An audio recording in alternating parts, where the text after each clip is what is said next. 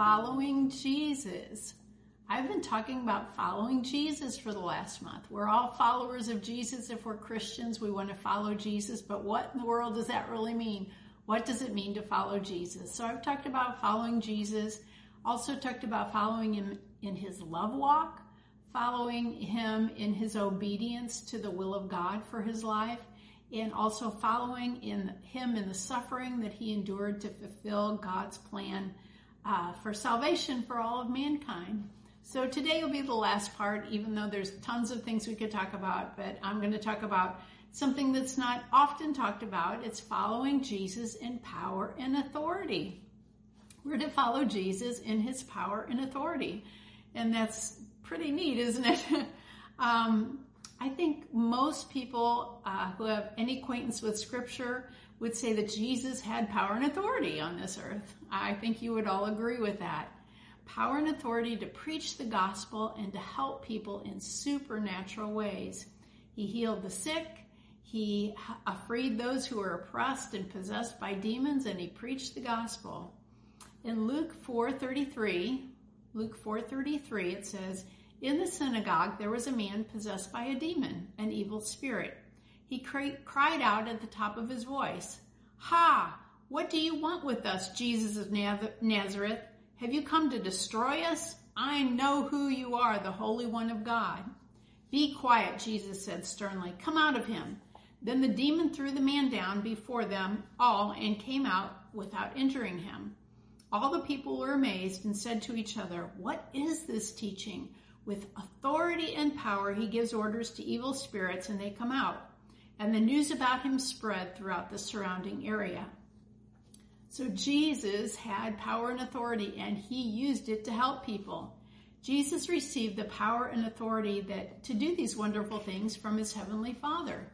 And you kind of think, well, what does that really mean? It's kind of like a police officer receives authority from his police chief and, and the city that he works for to arrest people and uh, give people traffic tickets and things like that.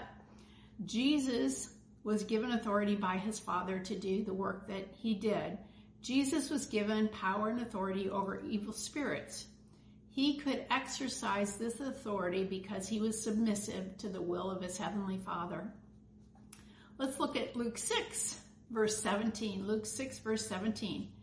It says, He, meaning Jesus, Jesus went down with them and stood on a level place.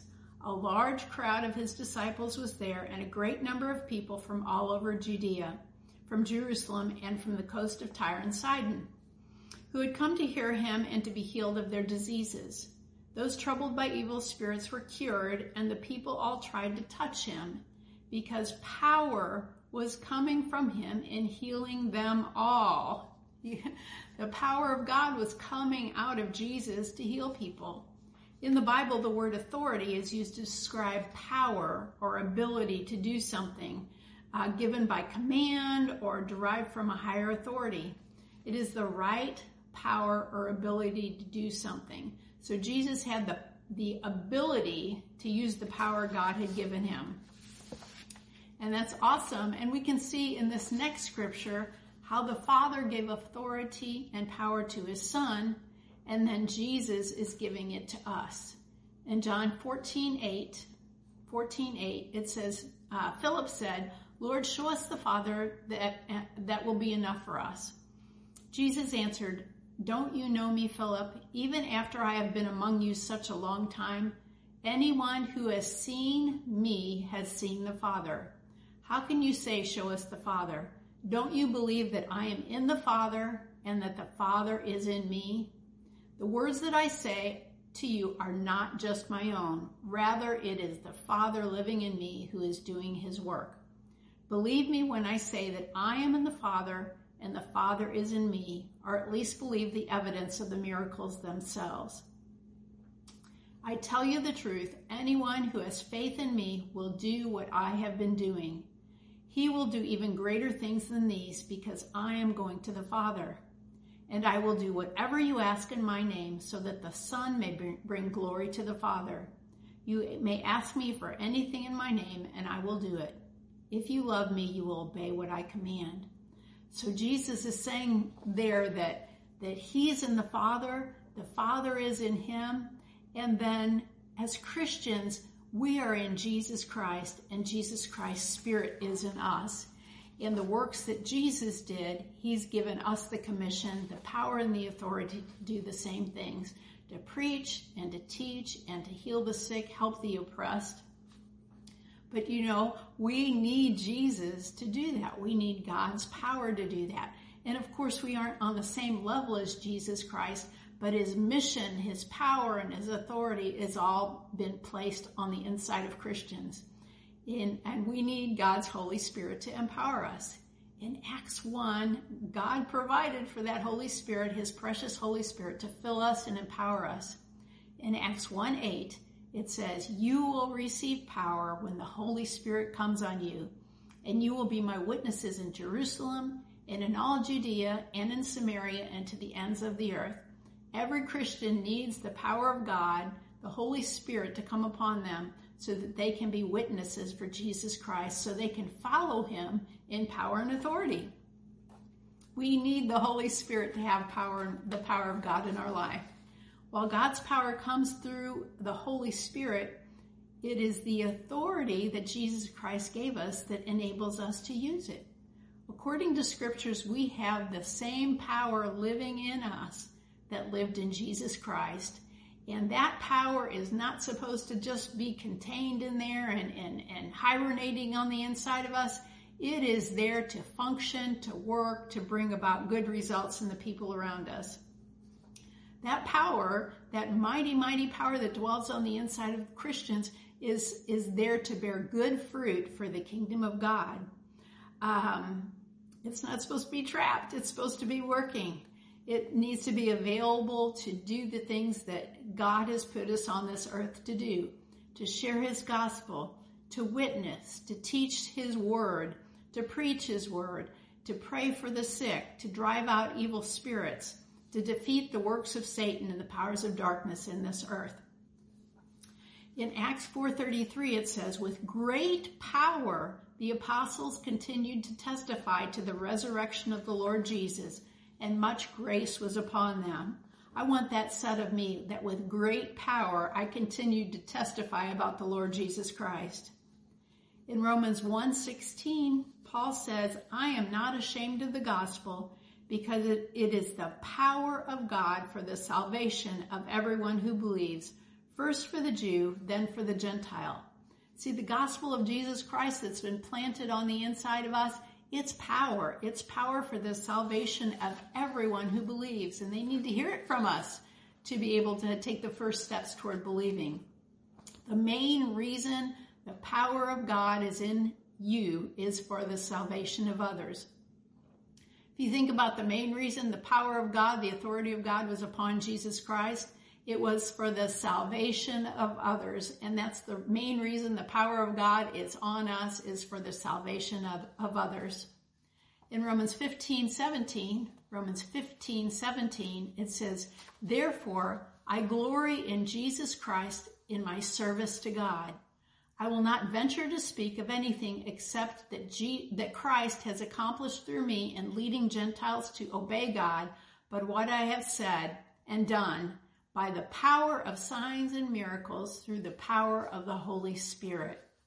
Christians, be full of the power of the Holy Spirit so that people can believe on the Lord Jesus Christ. 2 Corinthians 13 4 says, For to be sure, he, who is Jesus, was crucified in weakness, yet he lives by God's power. Likewise, we are weak in him. See, as human beings, we're weak and frail. We have many problems and many hangups and many, many uh, weaknesses. But it says, um, yet by God's power, we will live in him to serve you.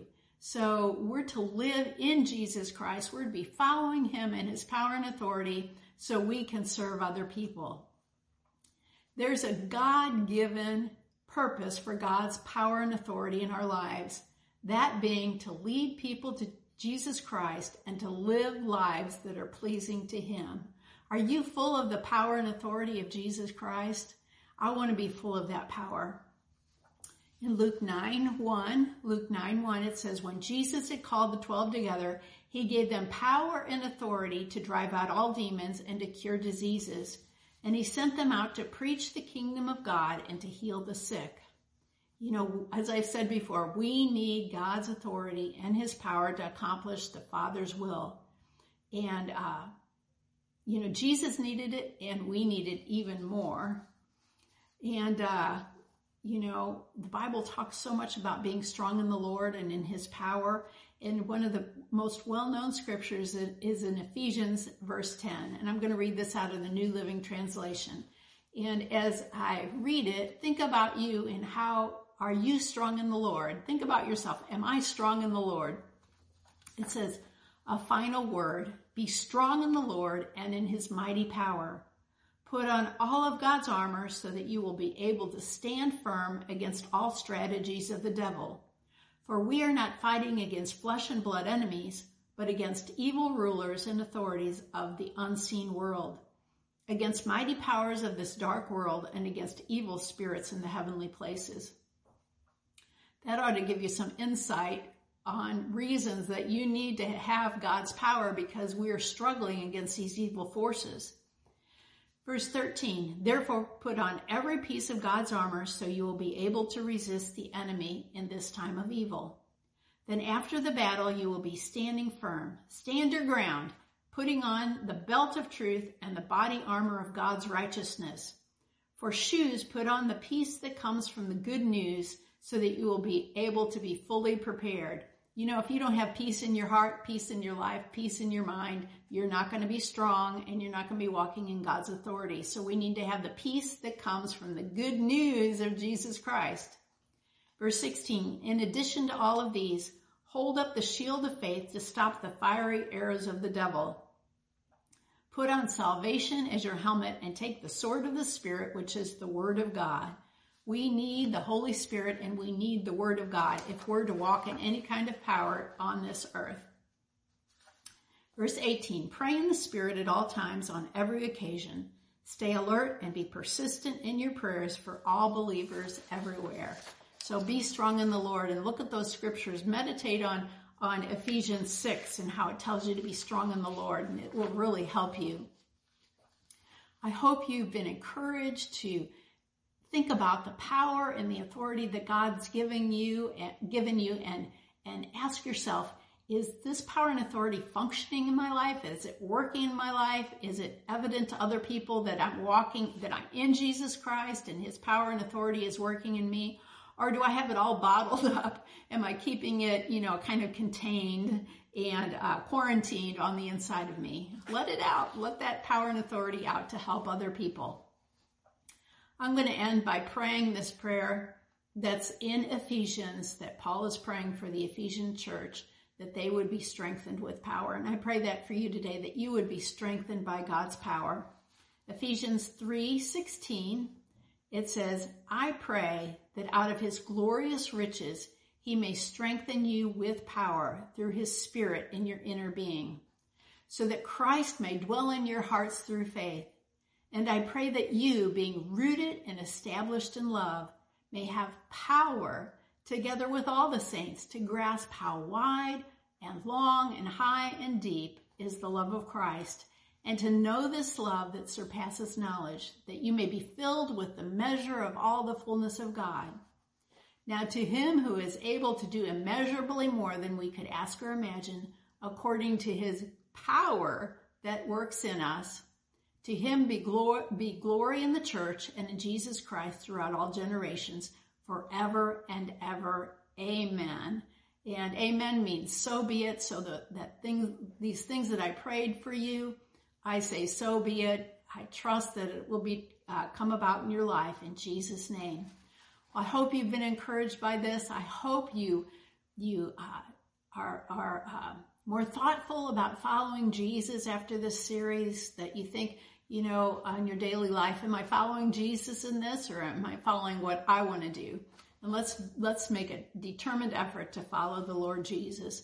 And if you've never made a decision to follow Jesus in your life, I encourage you to do that today. You know, God wants you to follow Jesus. He wants you to be his child. He wants you to be part of his family. And he went to tremendous efforts to make that available for you. So what he's asking you to do is repent of your sins. That means turn around, be sorry, want to start a new life, repent of your sins, turn around and put your trust and faith in Jesus Christ as your Lord and Savior and determine in your heart to serve him the rest of the days of your life and call upon him. The Bible says if you call upon him, you will be saved. And I encourage you to do that today. Just, just all by yourself. Go, go before the Lord and, and tell him that you're sorry for your sins and that you want to serve him and you believe in Jesus Christ, that he, uh, shed his blood for the forgiveness of your sins and he's your Lord and Savior. Okay, I'll talk to you. Actually, I'll see you on Sunday. We're going to have a special Thanksgiving communion service with Pastor Terry. And so I'll see you then. God bless you. Bye bye.